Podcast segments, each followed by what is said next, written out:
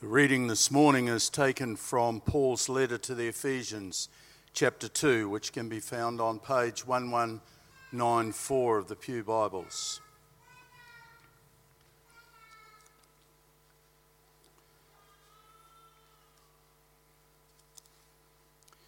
As for you, you were dead in your transgressions and sins, in which you used to live when you followed the ways of this world and of the ruler of the kingdom of the air the Spirit who is now at work in those who are disobedient.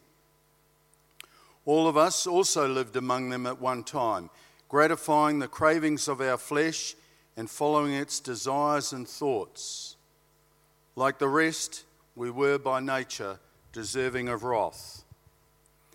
But because of his great love for us, God, who is rich in mercy, made us alive with Christ even when we were dead in transgressions.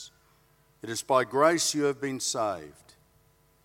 And God raised us up with Christ and seated us with him in the heavenly realms in Christ Jesus, in order that in the coming ages he might show the incomparable riches of his grace expressed in his kindness to us in Christ Jesus. For it is by grace you have been saved, through faith and this is not from yourselves, it is the gift of God, not by works, so that no one can boast. For we are God's handiwork, created in Christ Jesus to do good works, which God prepared in advance for us to do.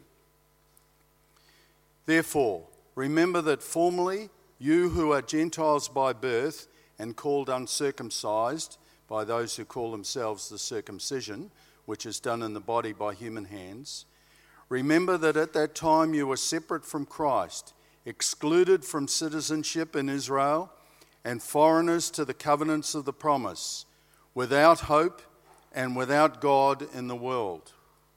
But now, in Christ Jesus, you who once were far away have been brought near by the blood of Christ. For he himself is our peace, who has made the two groups one and has destroyed the barrier, the dividing wall of hostility, by setting aside in his flesh the law with its commands and regulations. His purpose was to create in himself one new humanity out of the two, thus making peace, and in one body to reconcile both of them to God through the cross, by which he put to death their hostility. He came and preached peace to you who were far away and peace to those who were near. For through him we both have access to the Father by one Spirit.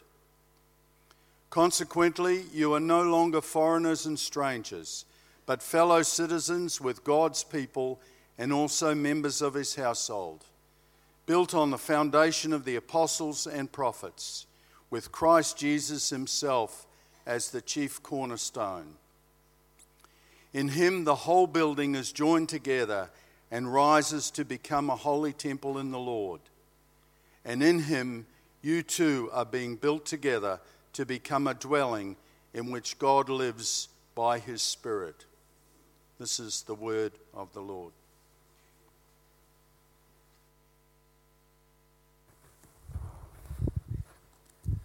Good morning, everyone.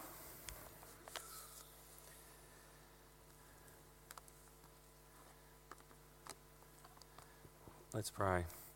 Heavenly Father, as we come to your word, I pray that you would speak to us all, and particularly as we start this series, Better Together, may you help us to just commit ourselves not just to you, but to each other and to the service of the gospel in Jesus' name. Amen. Well, today we start the commitment series, and I want to ask a very simple question uh, as we think about being better together. What does it mean to be a member of a local church? What does it mean to be a member of God's church? And at one level, this whole series is going to be reflecting on that very simple question. And I want us to start thinking about that by going back a couple of hundred years and reflecting on some words that were spoken by one of the great philosophers of uh, really uh, many, many years, Rene Descartes. Now, he's most famous for his statement, I think, therefore I am. And Rene Descartes was working, thinking in the 17th century, and it was an era where traditionally the church and God was central in terms of understanding how the world operated. And philosophers grappled with those questions, if I can say, with those foundational rocks in place that God is central. And yet, Descartes struggled with his doubts. And he came to this point of, in his reflections, thinking, well, if I doubt, that must mean that I'm thinking. And if I'm thinking, that must mean that I'm existing. And it's a strange logic at one level, but from that position, he posited, I think, therefore I am. And on that basis, he found a sense of security and a foundation for his knowledge. Now, that mightn't seem a seismic shift philosophically, but it was. Because what he did was he shifted certainty about knowledge and life away from God and the church to the individual.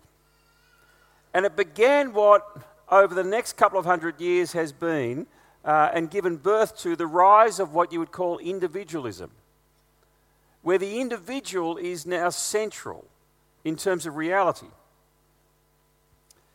Now, I don't know if you know, but Rene Descartes reappeared in Sydney a couple of hundred, uh, not hundred years ago, a couple of years ago, and he was hungry. And he thought he might try some food for lunch.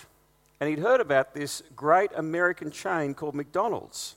And so he went there for lunch and he ordered a Big Mac.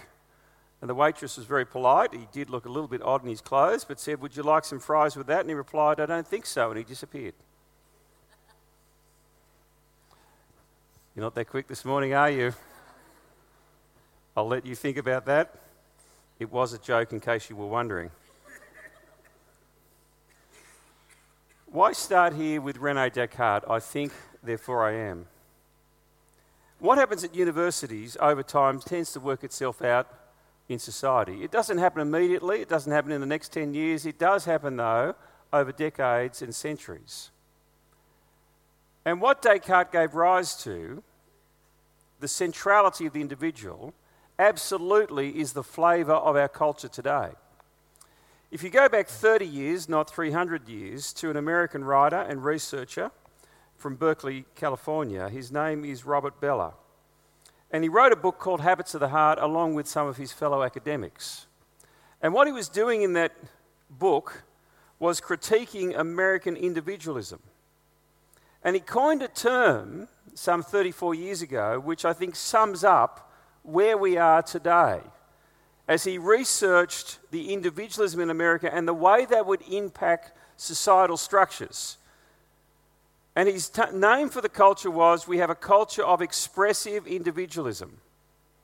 And expressive individualism is the belief that at the center of our world is ourself, our institutions, uh, sorry, our intuitions, our feelings, and with that, the inherent right to pursue and express them free from the constraints or judgments of others.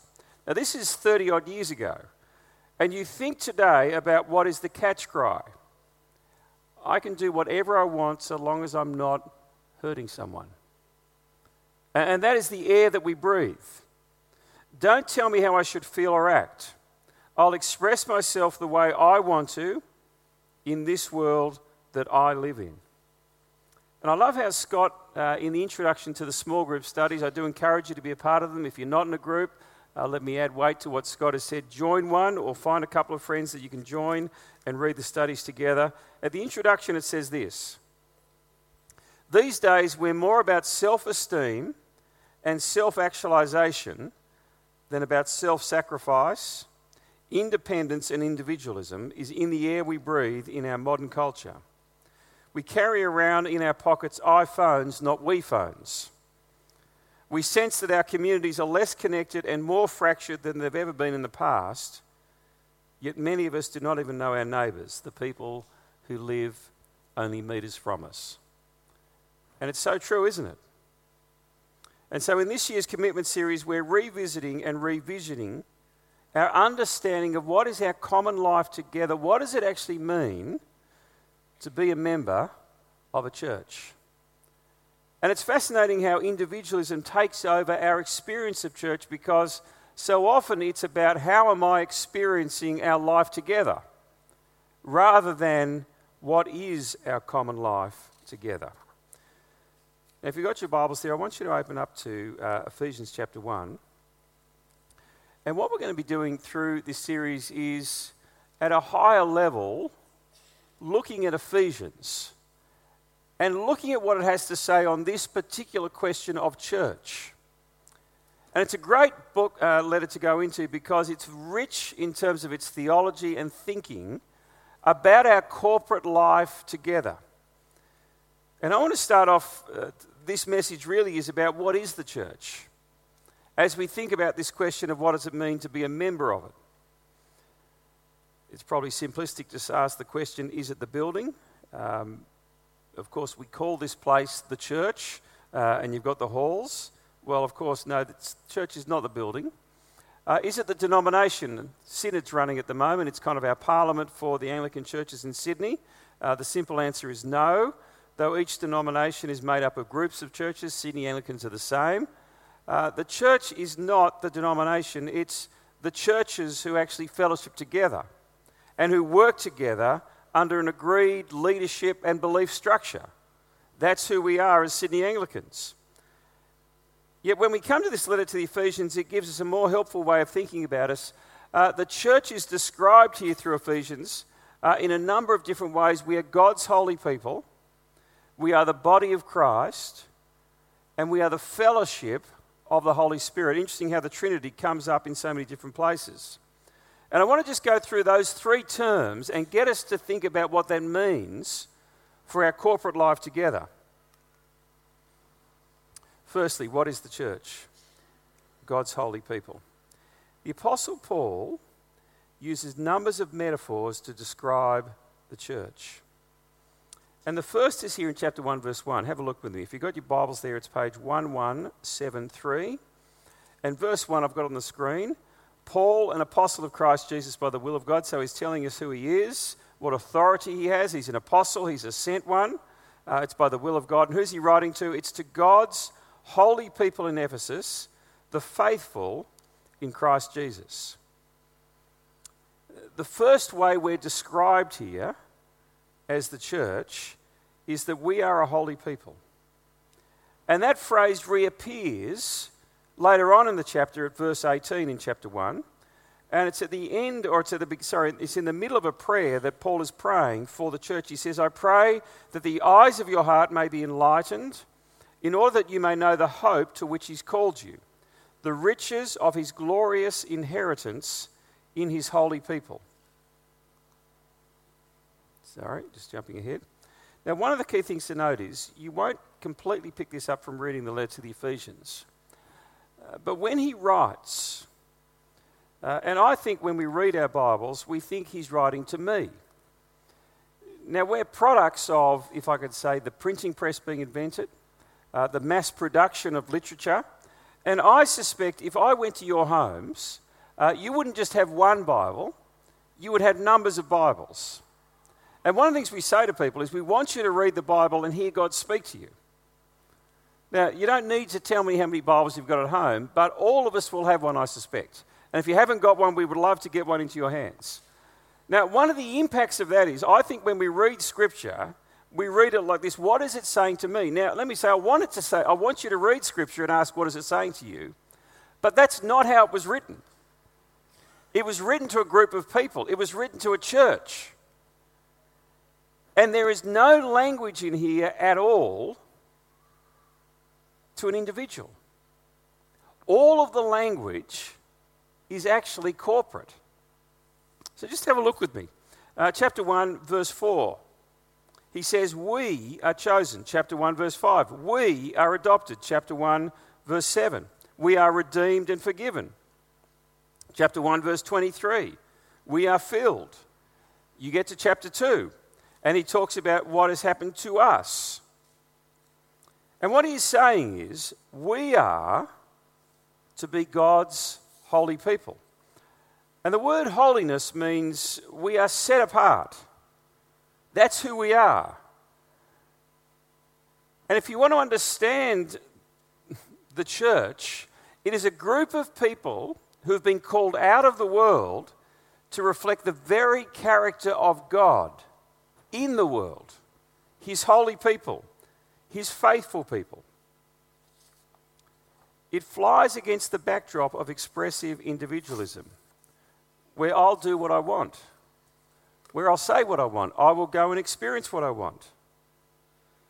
You see, we are called to actually reflect not our own desires and intuitions, but to reflect the one who has called us and saved us, and to honour and glorify him. And I'm going to speak more about that next week, particularly as we think about our calling to be a holy people in the world and the mission of God and the preaching of the gospel. But that's the first thing to note. We are God's holy people. But secondly, we're the body of Christ. Have a look at chapter 1, verse 22 to 23.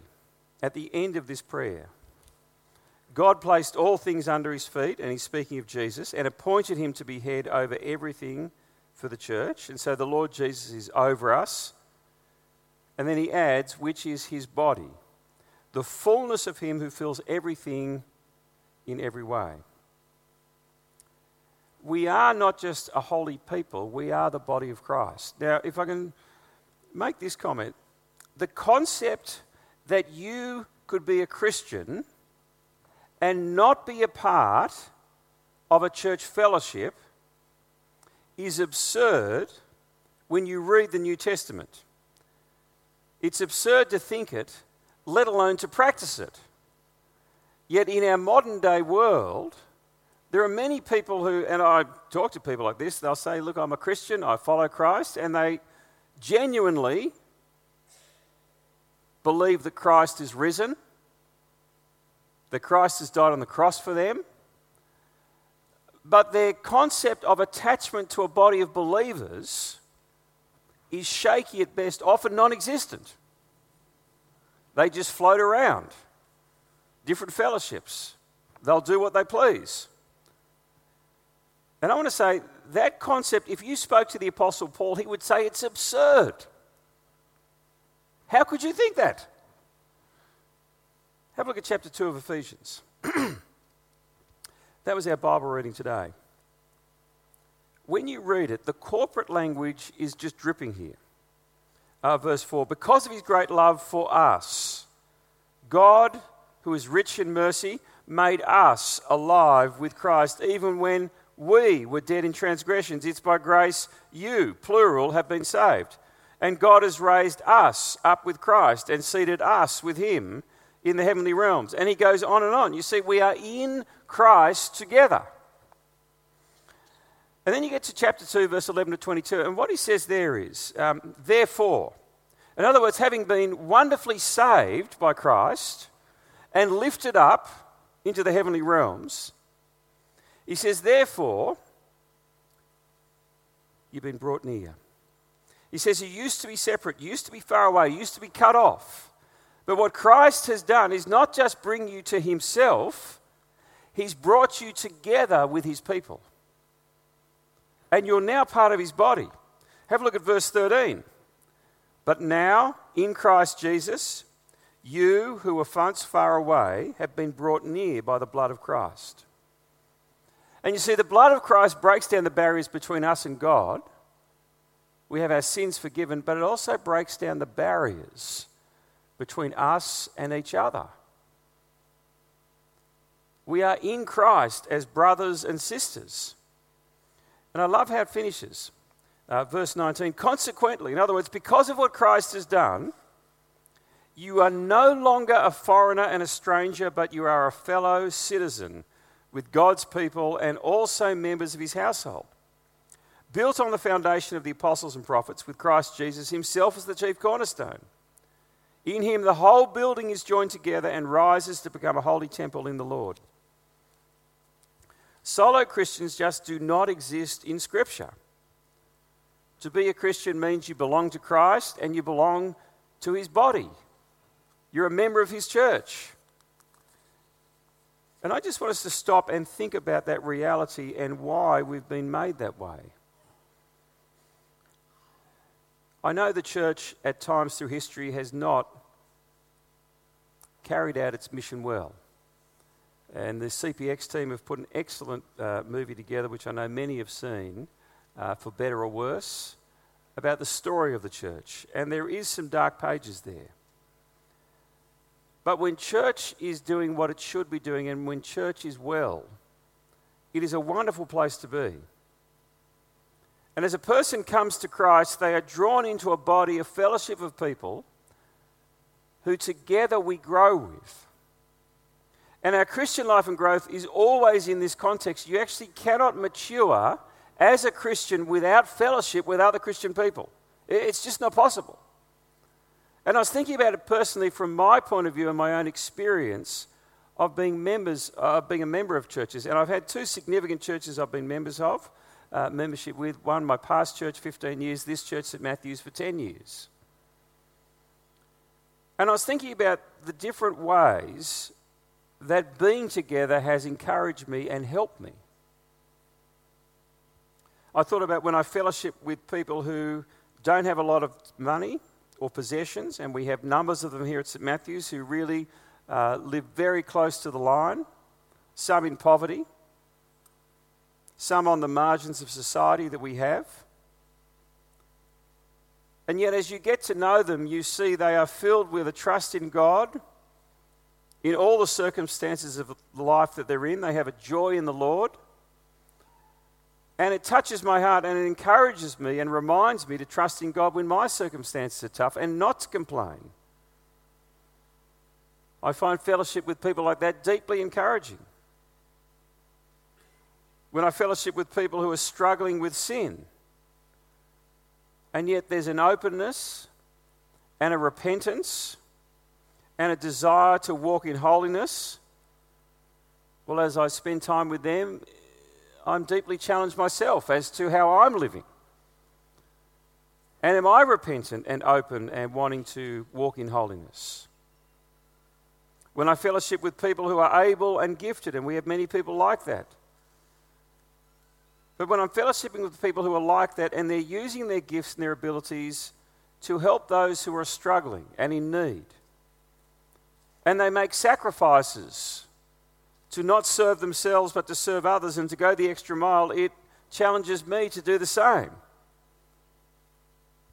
When I fellowship with people who are suffering with disabilities and long term illness, and we have numbers of people like that in the congregation, and as you sit with them and pray with them, and you see that even in the midst of their pain, they do not complain. And they trust God. And it challenges me not to complain as I go through tough times and trials. And it reminds me to give thanks for all the blessings that I experience.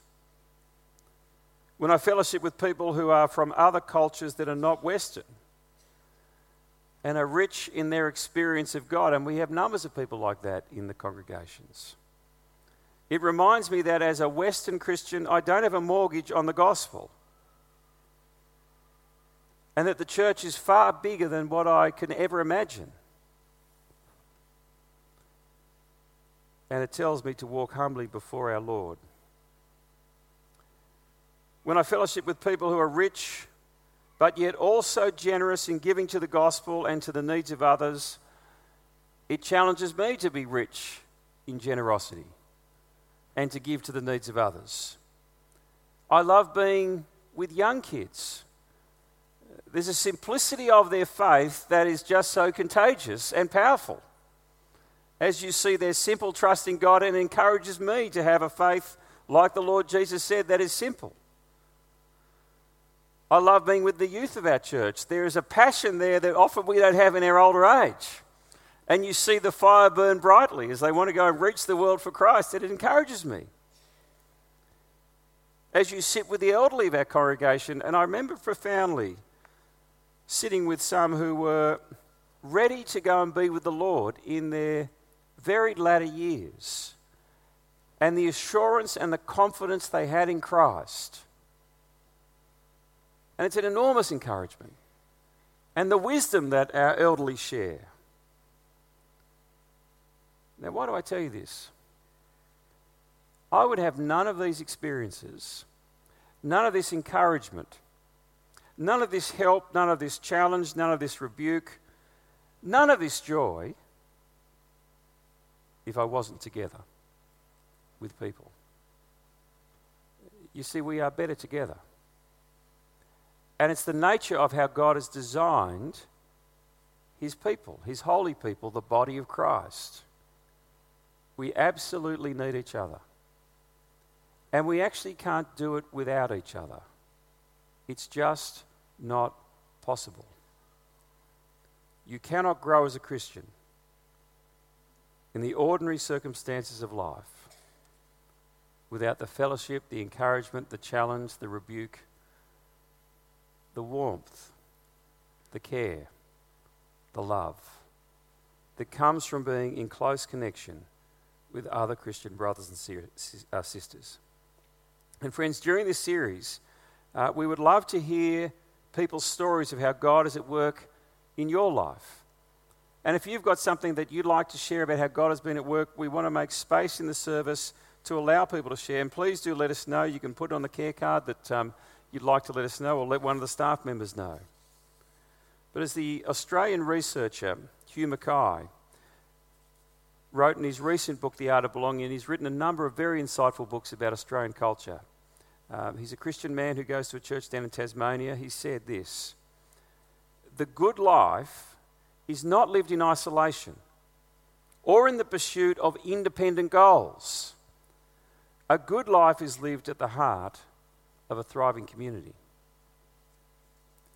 And against the backdrop of our culture of expressive individualism, it's a word we absolutely need to hear. We do best when we are better together.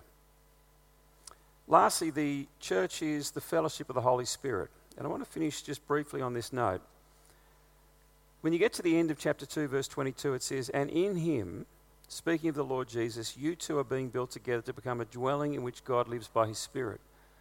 And one of the things that demarcates out the church community from every other community, if I can say in our community here in Manly and in Australia, is it's a supernatural community. Uh, we're not just an earthly organisation, though we do organise and do all those kind of things. We're a supernatural reality, and while it's interesting that there is a strong call to be filled with the Holy Spirit in Ephesians, with the Holy Spirit, um, I think we often interpret that individually, but the call is actually corporately. That we together would experience God filling us. That's how it reads. And Emily read at the very start of the service for those who are here for the 10 o'clock service. Um, does start at 10 o'clock, and we're better together if we all get here at 10. Be filled with the Spirit as you sing to each other. And it's an injunction corporately to all of us. And you see, the church is the place where God dwells by His Spirit. And so we sense Him at work in our lives. Penny Barry's back in hospital. I encourage you to keep praying for her. Uh, she's having a double knee operation, which is awful, and she's had some complications. But you may well remember how encouraged we were when we heard of the way she'd been healed. And you see, that's the reality of the church. We actually have God at the center of this fellowship. He dwells amongst us. Our Heavenly Father, our Saviour, the Lord Jesus, by His Spirit. And you see, the experience of knowing God is thus always connected to being in Christian community that's founded in the gospel and experienced by the Holy Spirit. And you've got this beautiful verse at the end of chapter 3. It says this Now to Him who is able to do immeasurably more than all we can ask or imagine according to his power that's at work within us. To him be glory in the church and in Christ Jesus throughout all generations, forever and ever. Amen. Friends, I gave up my uh, secular career because I believe in the local church. And I believe it is at the center of what God is doing in the world to bring the gospel to those in need. And friends, we have this incredible privilege to grow his church through the preaching of the gospel, and we do it together. And as Paul says, to him be glory in the church throughout all generations. What does it mean to be a Christian? It means you're someone who belongs to God's holy people. It means you're a member of the body of Christ. It means you experience God together as His Spirit dwells with us. And in an age of expressive individualism, where the temptation will be for Christians to critique church about what it does for them, to rate the preacher and to rate the worship leader and the band and the music, to just pick and choose what you come to according to what suits you. Because that is the spirit of the age that has infected us. What the Bible presents is a vision of actually us doing life together where we're committed to each other. Where we don't just attend, but we belong. Where we don't just sing, but we participate where we don't just receive, but we give, where we serve, where we self sacrifice for each other and for the sake of the gospel. To grow his church and to bring glory to our Heavenly Father. Let me pray.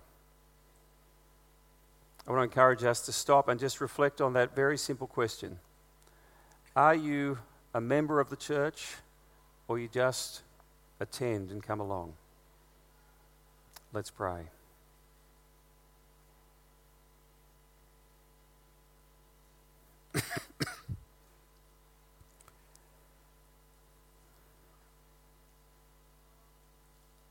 Father, we do thank you that you've placed us in this place at this time as people who know you and the Lord Jesus. And you've called us to serve you in this world together as your people.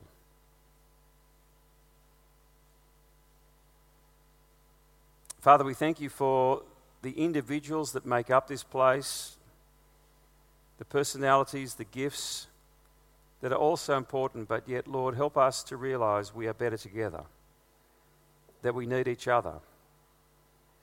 Help us to commit to serving and worshipping and giving and witnessing for your sake together.